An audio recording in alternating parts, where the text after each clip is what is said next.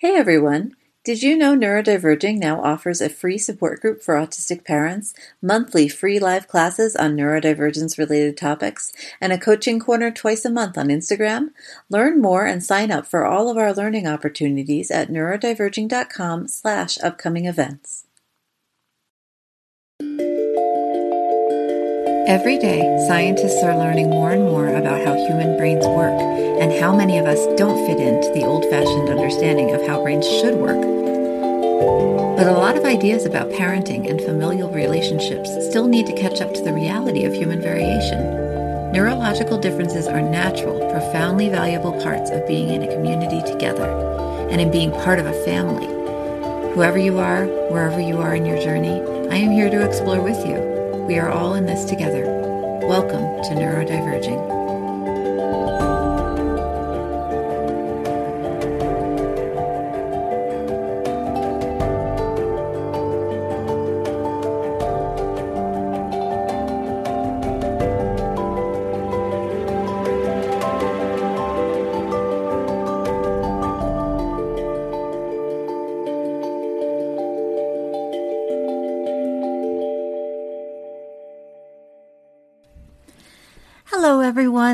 Welcome back to Neurodiverging. I'm so happy you're here with me today. If you're new here, I'm Danielle Sullivan, and I'm your host.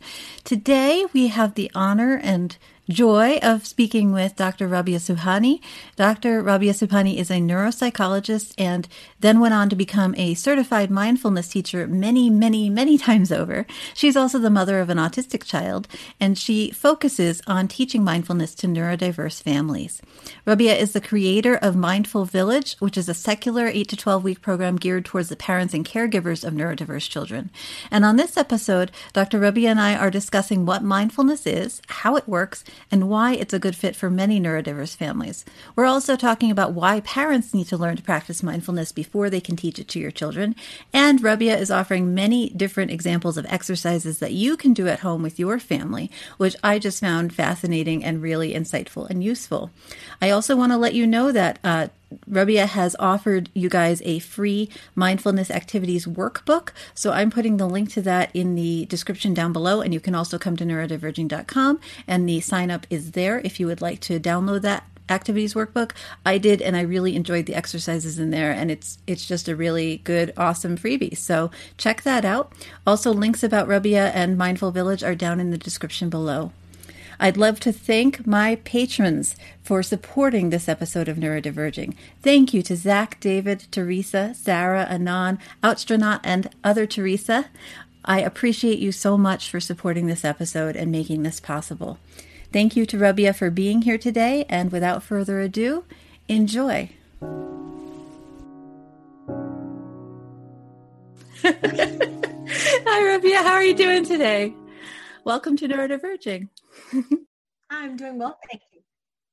Thank you. I'm happy to be here. How are you doing? I'm doing great. Yeah, I'm having a, a good day. So I really appreciate you coming on the show. I'm very excited to talk with you. I guess we'll just dive right in. I know you started your career as a pediatric neuropsychologist specializing in autism, and now you're working on mindfulness with families kind of trying to help their their children with mindfulness. That's a huge mm-hmm. shift but one that makes sense. Like it's interesting. But what originally got you interested in autism and autism research in the first place? Well, it's kind of interesting. Um, I started working at a preschool, or it was Emory University's preschool, where they integrated autistic children with uh, neurotypical children. And it was um, pretty much a kind of a Hallmark program. Mm-hmm. This is in the late 90s, actually mid 90s. So this is a while before autism actually was more well known, mm-hmm. mainstream. And they were one of the first uh, programs that were trying to integrate children that had autism with neurotypical children. And I loved that concept. So I volunteered there and started working there. And I was so fascinated with this population. I was just like, just, this is what I want to work with. Because at the time, I was trying to get admission into a psychology graduate program and so once i did get in that was what i decided to specialize in so i did the my i went back to emory and did the therapy practicum and i did another one um, at a psychoeducational school, elementary school. Mm-hmm. And then I thought, well, I really want to get into the brain structures and how that's affecting autism. So then I went the whole pediatric neuropsychology route. So yeah. I've been interested in autism since the mid 90s. And then in 2003, I had my own child and he had autism. I always tell everybody that at least I knew what to do. I had already trained in it. I knew how to work with him. And so that's how, how I got started in autism. Yeah, that's really interesting. And a lot of parents, when they find out their child is autistic and they get that um, back from the evaluation, there's this big kind of grieving process and uh, fear of how to help them best. And maybe you already, having worked with other autistic kids, were you able to skip skip some of that, or? Well, no, no, I don't. I think any parent that first realizes that mm-hmm. goes through those stages. Um, I think for me it was interesting because I had actually worked with children that were a bit more severe. Gotcha. And my children, I don't like to say high function, yeah. but he didn't have a lot of the symptoms of the more severe. Uh, he didn't have a lot of the more severe symptoms. Yes. So I actually didn't catch it in him for a while. And then, then when he was, I think around two and a half or three, he started um, he started flapping his hands. Yeah and then and then he was also then and his language was delayed but i was also teaching him another language at mm-hmm. home and his doctor kept saying oh he's a boy oh you're teaching two languages and you know all the things that a lot of doctors say yeah. and but when he started flapping his hands i was like oh there it is flag was, yeah i was like oh i think i need to start looking at my criteria and you know i realized by then but yeah it was yeah i was you know yeah i think my my reactions were probably tapered because I was already familiar with it and I knew what to expect a little bit and I knew what to do, mm-hmm. which I think a lot of parents struggle with. Well, what do I do now yes. when I, I get the diagnosis? And say that a lot of that I didn't have those kind of fears because I knew exactly what I needed to do and I did it. Yeah. So um, in that, in you know, I, I tell people that like I, I feel like I was blessed because I already knew how to do some of the things that parents have challenges with. So yeah, to look at it from a more positive perspective. Absolutely. Yeah. I think there is that huge it's so hard to get the diagnosis or get the evaluation and then you finally get it. It's like, okay, but now what do I do? So that's it's good that you were able exactly. to sort of move forward from there. Yeah. Mm-hmm. And then you now work to teach mindfulness to parents and families with neurodivergence. And i think a lot of autism there right? And how did you originally find mindfulness? And then sort of shift over from because yeah neuropsychology is seems to be i mean i can see how they're linked but sort of a different mindset right? To move from a highly medicalized completely different mindset. yeah. I t- yeah i totally agree with you. I think it's a very different mindset because um, with with neuropsychology, you're very, um, I guess, it's not spiritual. Yes, I guess is the best way to say it. It's it's very not cut and dried, but it's you know you're going into the brain, you're figuring out how the behaviors connect, you're testing to see where those you know those um, discrepancies show up, and so it's a very different thing. And I, when I was doing the neuropsychology, I was doing mostly testing, but I was doing some parent training for behavioral stuff as mm-hmm. well.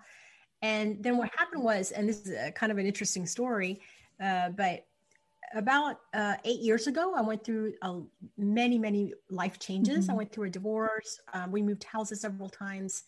Uh, my son hit puberty and he changed. He graduated from his elementary school, went to junior high for the first time. So we had a lot of changes in that time. Mm-hmm. And um, I had been teaching my son, and this is interesting, interesting too. I had been teaching my son mindfulness when he was younger. Mm-hmm. When he was four or five, I started teaching him mindfulness practices, and he did those pretty well. They really helped to ground him and keep him from getting overwhelmed. So I was, you know, I, I was glad those worked. But then when all these changes happened, everything he'd learned kind of went out the door. Oh. It's like he couldn't remember anything. He couldn't. He couldn't.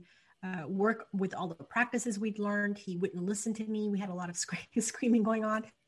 And I felt really bad because I was like, well, I'm the professional. I should know what I'm doing. Mm. And I can't even treat my own child. And so finally, um, I decided that if I couldn't change his behavior, then maybe I needed to change mine mm-hmm. and how I reacted to behavior. So I kind of went on my own personal journey. Um, it was a very profoundly spiritual journey. It was I did lots of different spiritual retreats. I did basically immersed myself in mindfulness and self compassion, yes. which I had been lacking. I had not realized mm-hmm. it. And once I got into this, I was, it had such a profound impact on me uh, and my relationship with my son. Yeah. I, I was over, like, overjoyed with how much I was seeing, um, how much difference I was seeing in his behavior and my behavior just because I was calm and I had learned how to control my reactions. I was responding instead of reacting. I was uh, had a higher threshold for when I would get upset, mm-hmm. and all of these changes, plus the self compassion, um, really changed our relationship, and it made such a huge difference that I was like, oh my gosh, I need to go teach this to other people. Yeah. I need to teach this to other families that have neurodiverse children because it's out there and nobody knows about mm-hmm. it. I mean, mindfulness is now much better known than it was 10 years ago but it's still not really mainstream it's not like something that's you know like if you get a diagnosis uh, for your child your chances are your uh, diagnostician is not going to tell you oh you should try yeah. right they're going to say behavior therapy mm-hmm. or um, ot or speech or something one of the more mainstream uh, therapies but their chances are not they're going to say oh you should try mindfulness yeah. because you need help too because the parents need as much help as the mm-hmm. kids and we tend to as parents of neurodiverse children we tend to forget that. We don't we the children have to come first they have more needs they have more uh, i mean they're they're vulnerable. Yes. they need our help. And we don't think about ourselves and we we we need to because it's you know the whole oxygen mask yes. analogy i love to use when i'm teaching parents. And like if you can't if you don't recharge your own batteries you're not going to be able to help your child. And so I was just so passionate about this And I was like, oh my gosh, I need to do this. So I went and back and retrained yeah. uh, in a lot of evidence based, because, you know, coming back from that science background, I, I did a lot of evidence based mindfulness uh, programs. And um, I loved this, the ones that I did. I did like four or five different ones, but I didn't have, there wasn't any one program that met all of my mm-hmm. needs because I was trying to retrain in one and then teach it. Yeah. But there was always something missing. And so I thought, I started thinking about two years ago. I was like, huh, maybe I should just make my yeah. own. So I did. That's what, that's what my, uh, so I've, I've made my own program. It's called Mindful Village and it has um, mindfulness, self-compassion, positive psychology, because I think we need more than just to be present. We need to be hopeful mm-hmm. and optimistic about the future. And I think that's so missing also in uh, neurodiverse families. Yeah and then neuroscience because I do use research to back up what I'm saying. It's not just me pulling stuff out of the hat saying, "Oh, try this and try that." It's like, no, this is there is there's and there is lots of uh, research now. It's there's been research going on for years, but there, are you know, at least 10, 20 years worth of research now that's available to show the benefits of different mindfulness practices. I was going to say, so yeah mindfulness and positive psychology are the ones I'm most familiar with. And I know that they're both, I think people come at them and they hear, maybe they hear especially mindfulness and think it's a little woo woo or out there. Um, but there's a ton of evidence that it can do wonders. And yeah, so I, you know, I hope people will hear that when they, that was one of my hopes for today talking to you was we can get that out there a little bit. So you. No, and also just wanted to point out uh, real quickly that a lot of the concerns people have around mindfulness is that they think it's uh, cannot be taught in a secular manner, mm-hmm. and it absolutely can. Yes.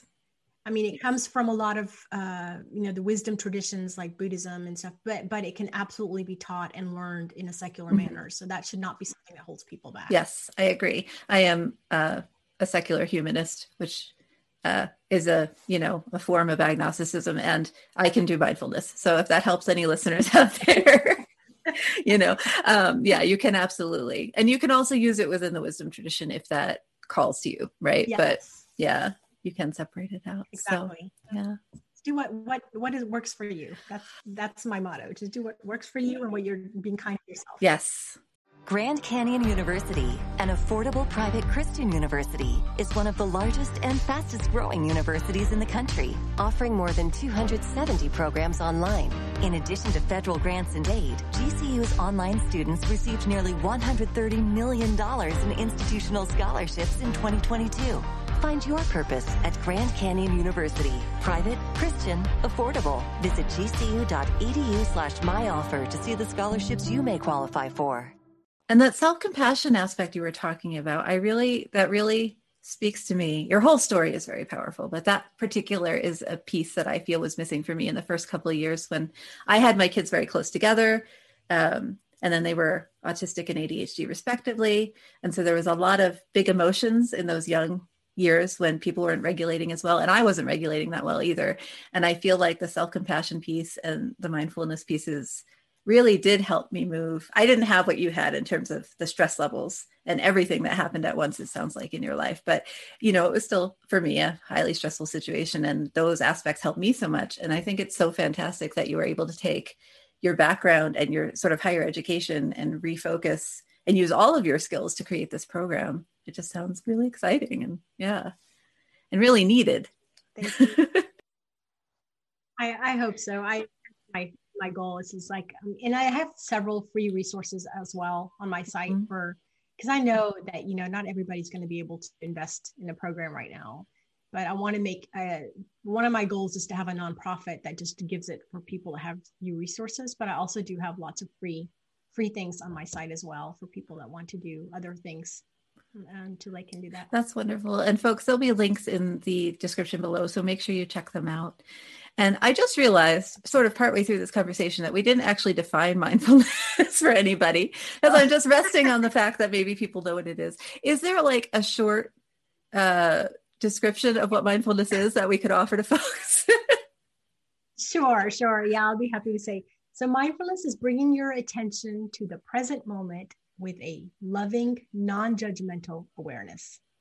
So, in, in practical terms, when you're practicing mindfulness, you're not thinking about the future or the past. You're just completely focused on whatever you're doing in the present moment, but you're also not judging it. So you're saying, you know, just noticing what you're doing.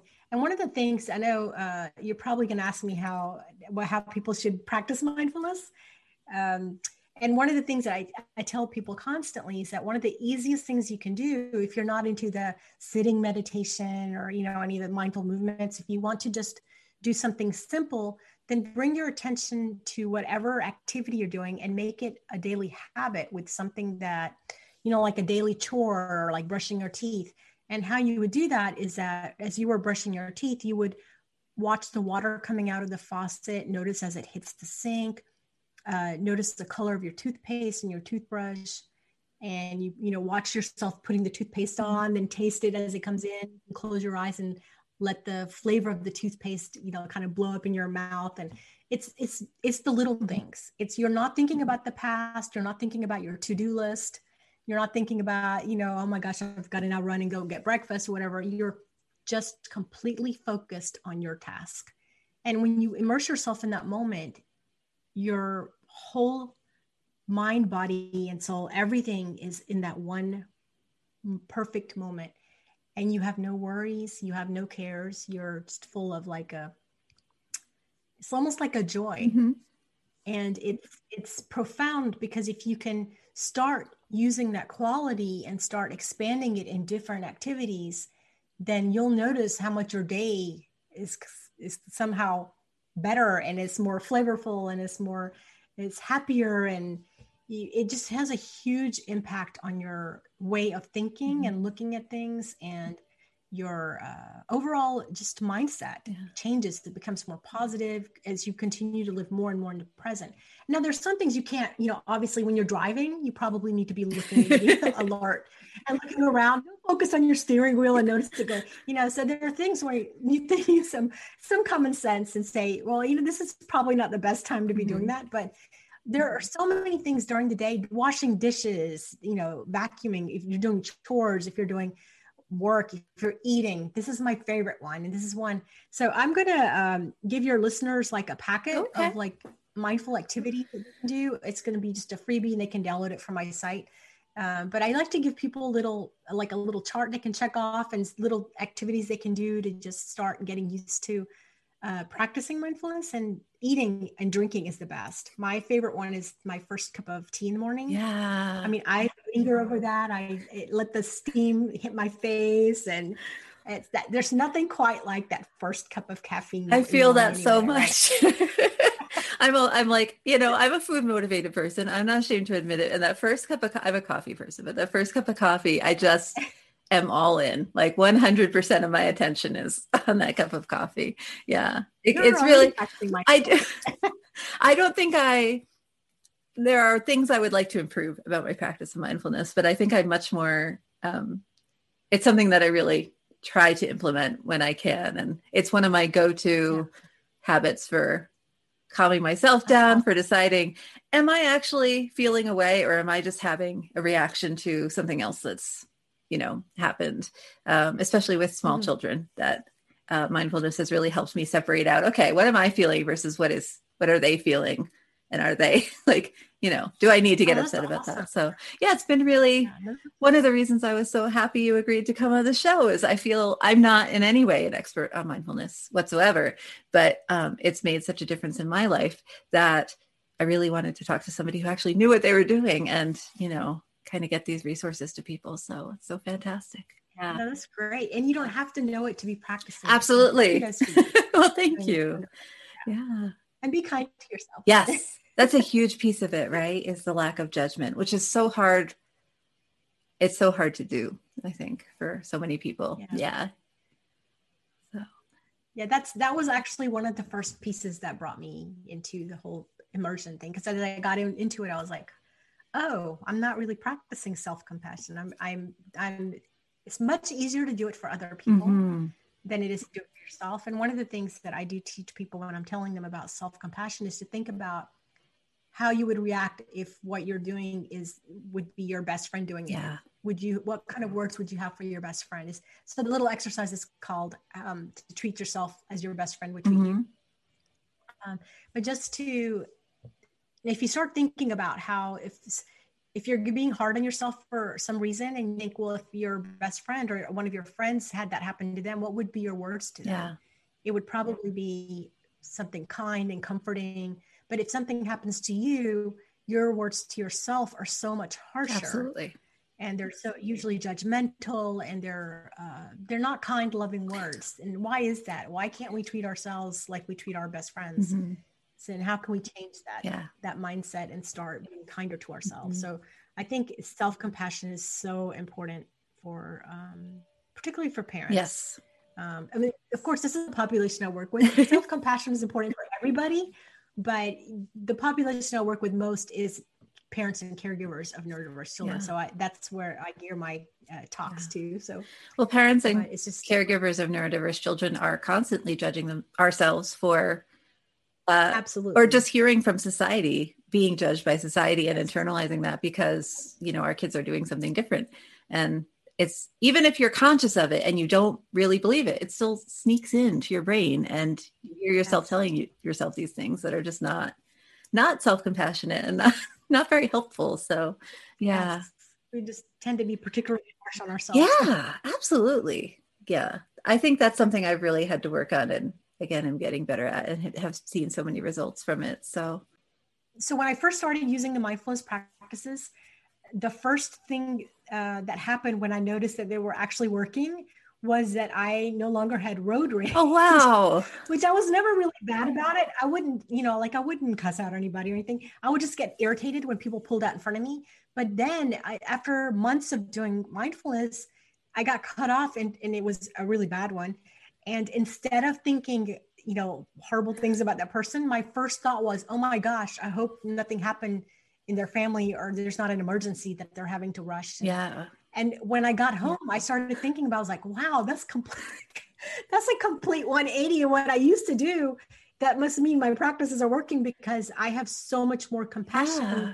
for people in, in situations where I would have originally have not had, you know, those are things that you just, I would just get irritated about. Yeah. Just minor annoyances. But now they were like, oh, I was actually thinking about other people and strangers in a kinder respect. And I noticed things with, you know, my own family inside inside my relationship with my son. But the first time I noticed that was happening outside, yeah. that was probably a really big aha moment. I was like, wow, I, it's really working. Yeah. But uh, yeah, I think I think if you practice the different kinds of mindfulness practices, and those are like meditation or mindful movements like walking meditation. There's a lot of little meditation things you can do. And when you start doing them consistently, even if it's five minutes a day, that's when you start noticing the changes. And if you keep building on that, like if you notice that drinking your first cup of caffeine is is really helpful to you if you drink it mindfully then you might start doing it for mm-hmm. lunch or you might start doing it for you know something else um, finger foods are great to teach kids with but yeah i think just how it's personally helped me is that it's lowered my mm-hmm. stress um, i'm much calmer i'm i'm much more living in the moment joyfully yeah. um, it's completely changed my i mean i was always kind of optimistic but now I'm really optimistic. Yeah. I just right I just live like it's every moment is a moment that I can be joyful. I can choose whether I'm living from fear or mm-hmm. love and I always pick yeah. love. And so it's changed my entire outlook on life, how I approach relationships, how I approach other people. Um, pretty much everything in my life has changed. And I, I want to be able to share that with other families because I'm like, you don't have to be miserable. You don't have to be, yeah. uh, you know, like stressed and overwhelmed all the time. There is, there is, there is a better way to live out yeah. there. You just need to find out, you know, how, how you can access it. And I love how passionate you are about it. Thank you. I am I'm so passionate. And that's why, you know, pediatric neuropsychology is a really great field. Absolutely. But it was not fulfilling to me soul it, it wasn't soulfully fulfilling mm-hmm. to me this calls to me this is my passion this is my something when i talk about i get i just light up because it feels so um, authentic mm. and you know the the my training that i did previously i loved it i enjoyed it i really liked testing i thought it was really using my brain creatively and you know was uh, i enjoyed it a lot i didn't i didn't hate it and i wanted some out but this this is like a way for me to uh, kind of align all of the spheres of my life in one place. Yeah. You know, my job, I'm living it, I'm teaching it, I'm it's just all of it in one place. And it just feels so um I guess authentic is the best word. It just feels like it feels right. Yeah. It feels like I'm this is what I was meant yeah. to do. It's a good positive psychology word to find your authentic, you know. yeah. Yeah, yeah, so, right. Yeah. That's fantastic. And so if we switch a little bit to we've talked a lot about like what mindfulness is and how um, different i guess specific tricks for getting to, to integrating mindfulness into your mm-hmm. everyday life but how specifically is it helpful for neurodivergent people is there a difference between how neurodivergent people approach mindfulness compared to neurotypical people that you're aware of or specific aspects of neurodivergent life that mindfulness supports that maybe neurotypical people don't have to deal with as much or so so one of the reasons why i wanted to focus on um, parents and caregivers was because i know that the practices work because i taught them uh, even before i taught it for myself and this was actually i didn't say this but in my big epiphany when i went on my own journey I realized that the reason why the mindfulness practices were no longer working for my son were because I never did them. Oh, how interesting. I taught him. Yeah. I taught him because I thought he needed it, not me. Mm-hmm.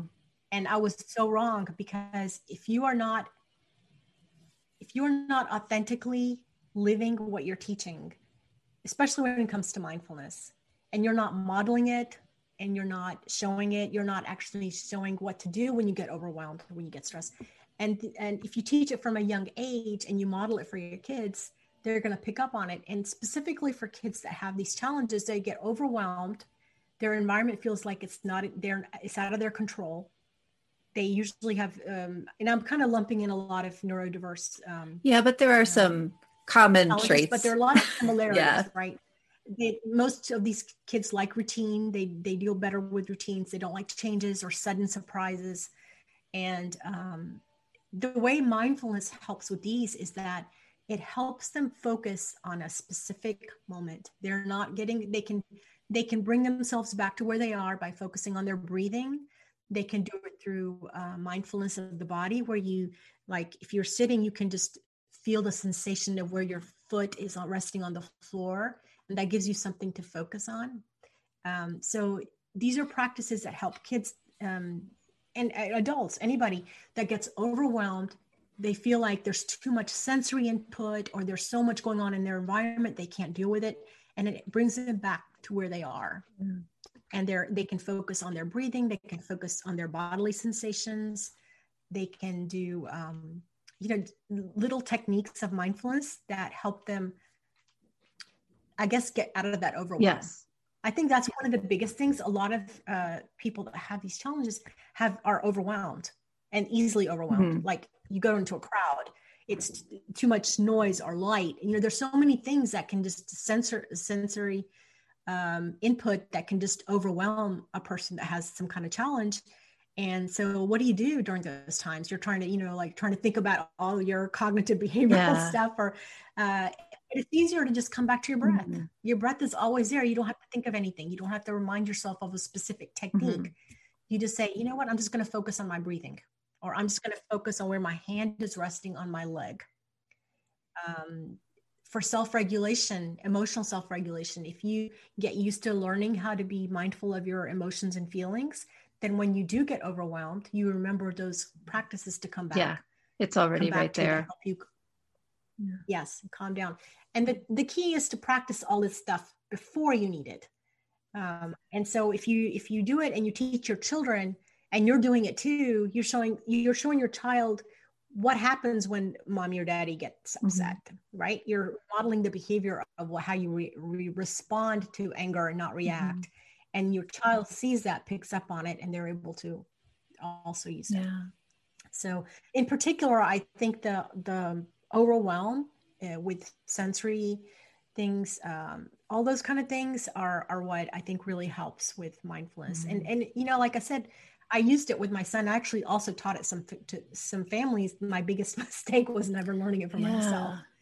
And so that's where I was like, oh no, I need to teach the parents almost first before I teach the kids. So like, so I'm actually going to be d- developing um, a child-centered program later in the mm-hmm. year. But for now, I wanted to teach the parents first because the parents and caregivers really need to learn it because if they're not practicing it, then it's not going to be as helpful for them. Yeah, kids. it almost doesn't matter because, yeah, like you said, right. if the kid, if you don't model something for your child, I don't know. I just feel like the child is like, well, that's not a real thing then because you're not doing it. It's like when the rules are different for the parent and the child, you know? Exactly. Yeah. Yeah. And I think with mindfulness, it, it was, uh, it's easier to follow rules that are more concrete but if it's for something like mindfulness and you're i'm like i don't know why it didn't occur to me when i was teaching my son that i needed to do it too mm-hmm. but i mm-hmm. was just thinking oh is this going to help him because he gets overwhelmed i don't get overwhelmed yeah uh, but that was uh, denial yeah i think it was denial but it was you know i was like i can i'm an adult i can handle mm-hmm. it but again that when you're drowning in something you don't see yeah. it all the time that's where the self-compassion piece comes in because I you don't have time for yourself. You're no, my child needs me. That's more important. I got to put my child mm-hmm. first. And no, you you don't put on that mask. Yeah, you're not any good. Everything just was. I always like because the the parent if the parent isn't um, in a healthy mindset or in a happy mindset what are you going to give to your child like if there's nothing to give them because you've emptied yourself out so it's for me always important to it was a big challenge for me when they were younger to put myself first. And now I'm much better at it, but it's still, it feels like a radical notion, like a going against society notion, just put yourself first as a parent, yeah. especially as a mom or a woman parent, um, say, no, I'm going to be yeah. first. And that's so that I can serve my family better out of my fullness and my, you know, kind of richness as, as a person. But um, there's so much social pressure to be the the empty mom the mom who is you yes. know it's normalized to be this constantly drowning constantly frustrated constantly juggling you know 20 things kind of person. And i really think there's a lot of space to move away from like sometimes you're going to have those moments obviously but uh, for an everyday status quo i feel like that's just not how it should be you know? So no. yeah. That's where that self-compassion absolutely. It's such a powerful piece. Yeah. right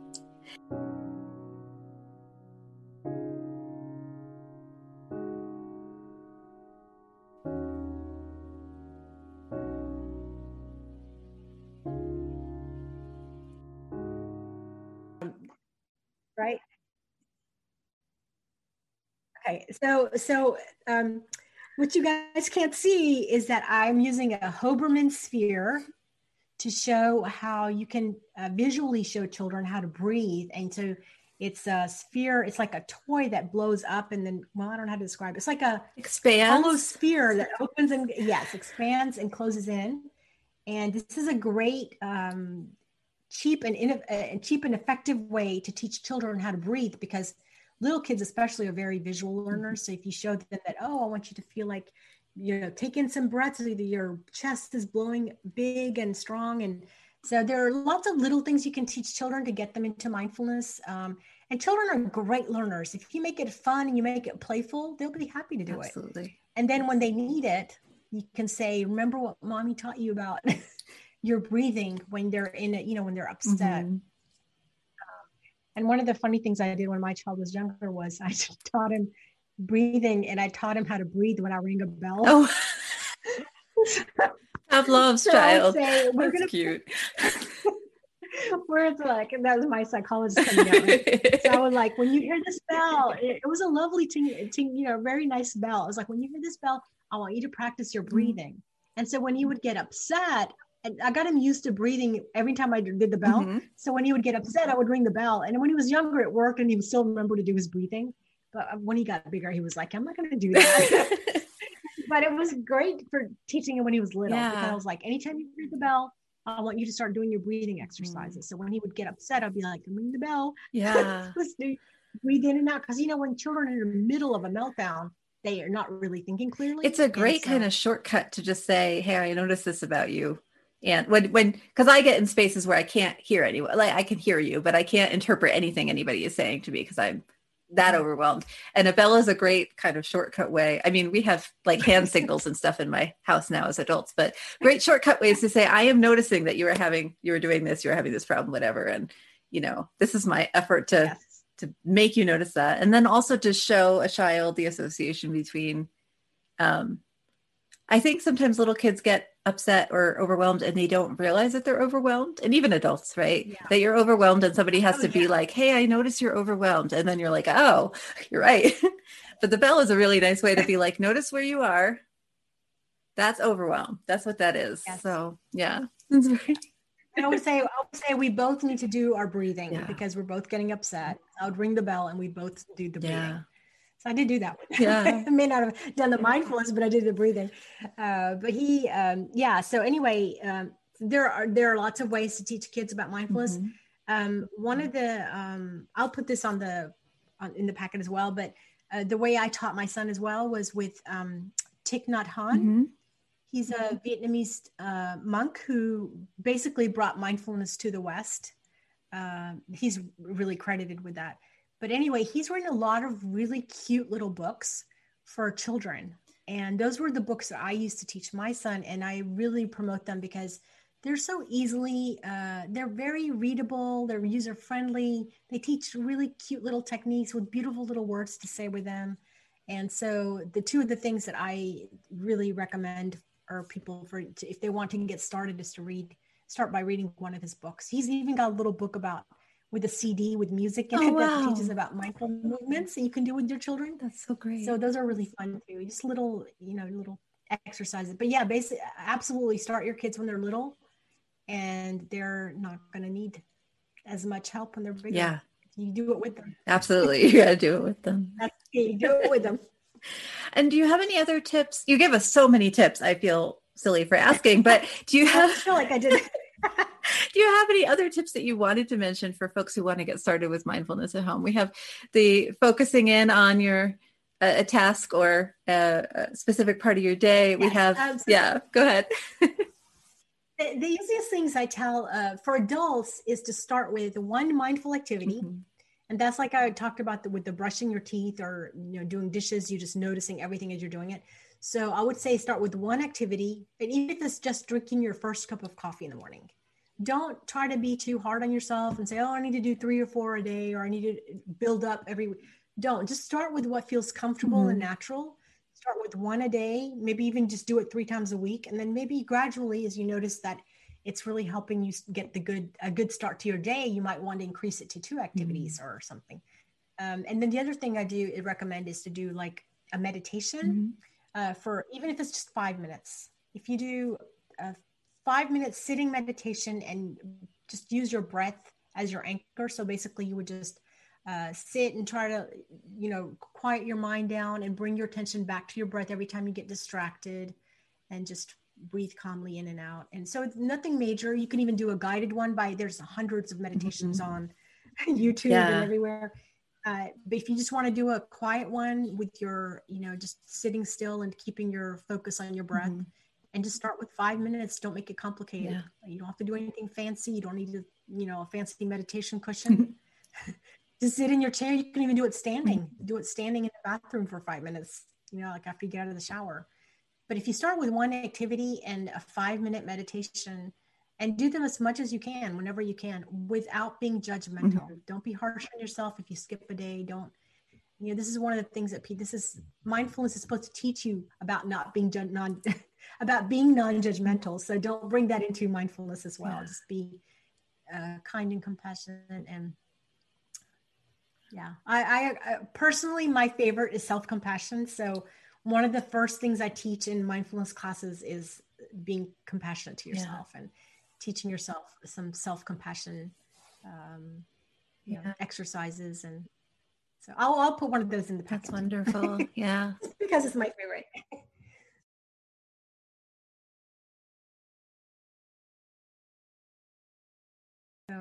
No, the self compassion is, I think I said, just such an important piece to me overall for especially uh, neurodivergent people just because especially those of us who weren't diagnosed until very late like i was there's so much self-judgment that has gone into your life before. And uh, the best way to turn that around is to start noticing what you're judging yourself for especially if you're judging yourself by neurotypical standards that don't apply to you anymore because now you're not a neurotypical person. So it can be yes. really value just to pay attention to those and notice those and do some of that self-compassion work. So yeah. Yeah. That's that's really my um i think that's my favorite part of well in positive psychology. Yeah. i, mean, I love mine i love all of them. There's so many fantastic them, avenues. Yeah. Yes.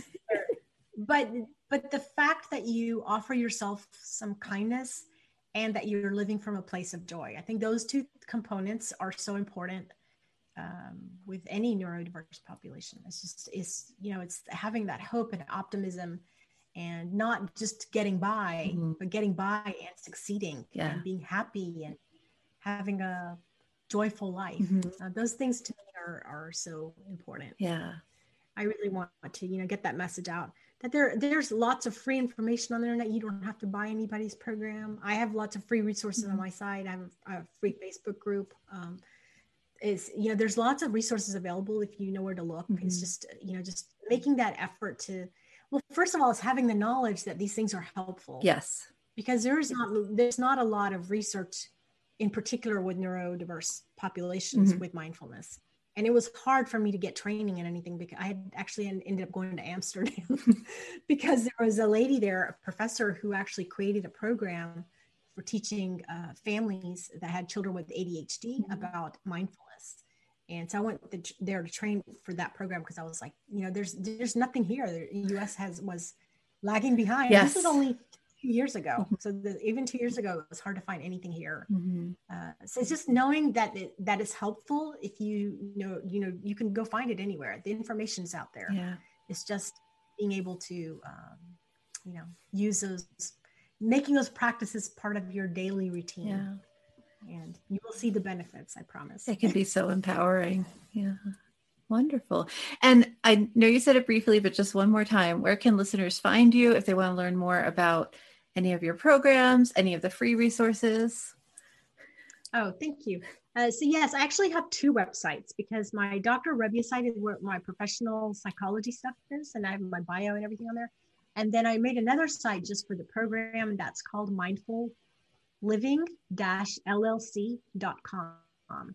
And that's where, but you can link to either one from both sites, so it doesn't matter. Okay. Uh, but the program is hosted on mindfulliving.com, mindfulliving slash llc.com. And I do actually have a free quiz on there if you can take to see how mindful you, you parent.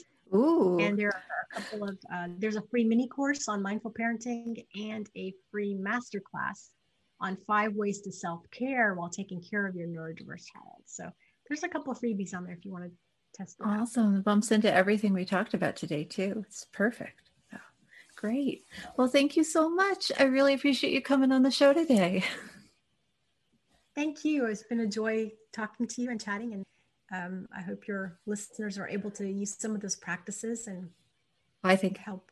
I think they will Thank you all so much for being here today.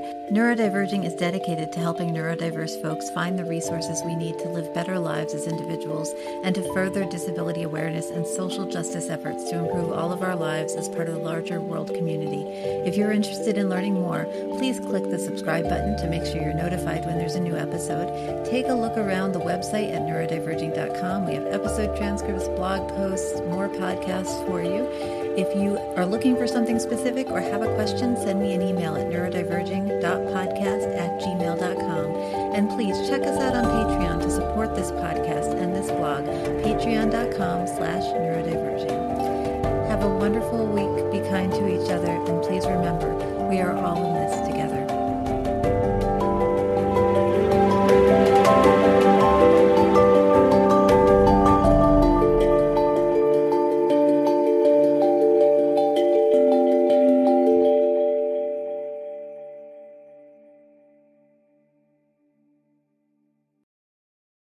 Does your father know you're listening to this podcast? Well, when you're done, why don't you stop by and check out a show that is 100% dad approved Dadages. Hi there, I'm Chad Higgle. If you're looking for useful insights and practical advice you can actually apply to work, family, education, philanthropy, and just life in general, check out Dadages. That's D A D A G E S, wherever you listen to your podcasts.